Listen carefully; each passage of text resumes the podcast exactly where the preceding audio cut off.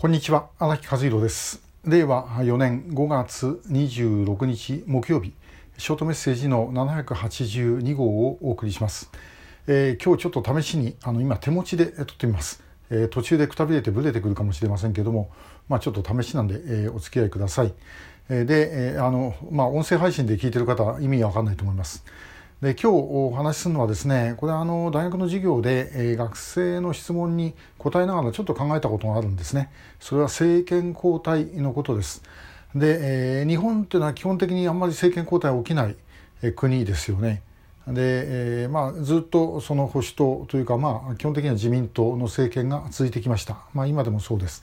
で一時的にあの細川連立内閣とかあるいは民主党政権とかなったことあるんですけども、まあ、結局今の状態に、なっているとこれなぜなんだろうというのはふとちょっと思いつき、ま、思い出しました。で韓国は、まあ、あのずっとですね、えー、政権交代何度も行われてます。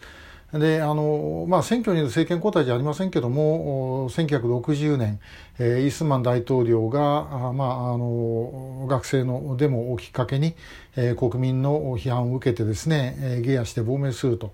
で翌年はあパク・チョンヒ将軍を中心とする軍部のクーデターが起きると、まあ、ここら辺はちょっとあのイレギュラーな形の政権交代ですが、えー、その後、えー、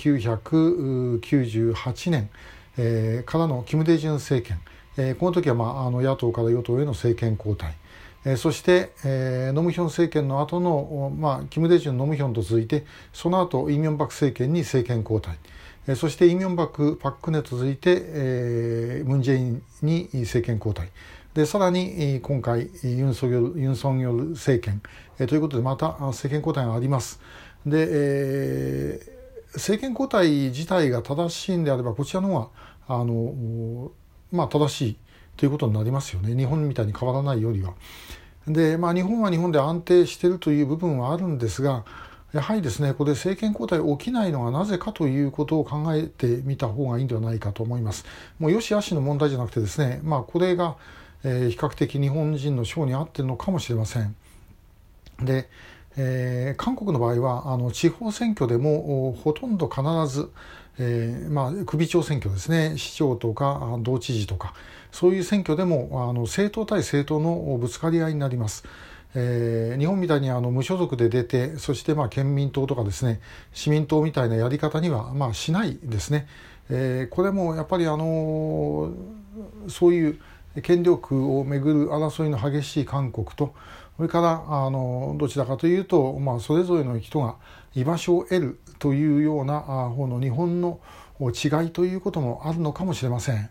えー、どっちがいいとはなかなか言えないんですね。で政権交代もあった方がいいと思います。で民主党政権の時にいろいろご批判のある方もあると思いますし実際まあそれは批判を受けて、えー、しかるべき部分はあるとは思うんですけれども、まあ、一方でですねあの政権が変わったことによって、えー、それまで出ていなかったものが出てくるということはありました。で実は拉致問題については、まあ、それを私ら一番期待してたんですね。で拉致問題を前に進めるためには、まあ、これまで自民党政権では、明らかにできなかったことを政権交代すれば、まあ、できるんではないかというふうに期待をしました。まあ、残念ながら、あの、うまくはいかなかったんですけどでも一部は、えー、成功した部分もあったことは事実です。でやはりあの政権交代の緊張感がないと野党の方はですねどんどんどんどんこう野党も与党も劣化していきます。で、えー、自民党にとってもやっぱり政権交代の可能性というのはあった方があの間違いなく党は良くなると、まあ、自民党がある意味本当の意味で自民党らしさを持ってたというのは民主党政権の時だったような気がするんですね政党としては。でそうでないと、まあ、権力を分け合う集団ということになってしまう。で1960年、社会党から民社党が出てで、自民党はあ、まあ、あの池田政権、に、まあ、なったで、この時ですねあのどういうことが起きたのかと社会党は、まあ、右派が民社党として、え、出てしまったものでもう中間派と左派ばっかりになります。でこれでですね現実的な政策を出すことはもう可能性がなくなっちゃった。で、えー、ともかく自民党に反対してさえいればいい。で自民党の方は、まあ、ありがたい話でそういう政党が野党第一党ですから政権をですねもうあの脅かされる心配ないで当時は高度成長ですからそのパイをどうやって分配するかということだけに関心を持っていればよかったのではないだろうかと思います。でこれがもうどんどん政治の劣化をもたらしてで結局拉致問題なんかにも全然ですねあの手をつけないで、えー、アメリカが守ってくれるというような時代が続いてしまったと。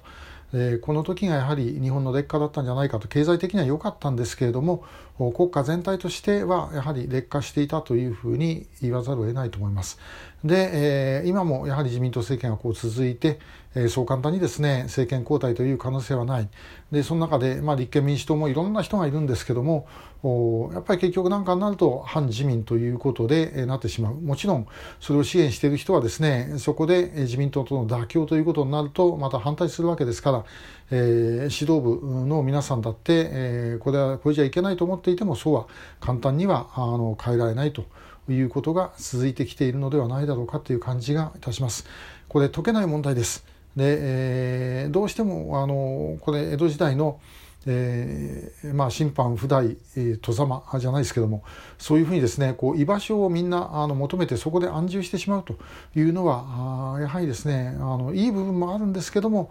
それを少なくとも補う方法を考えておかないと、まあ、どんどんどんどんですねあの腐敗堕落が溜まってしまうと。えー、拉致被害者の救出ができないことなんてまさにそういうことなんだろうと私は思ってます。えー、もし何かまだご意見あったらぜひお寄せください。えー、今日もありがとうございました。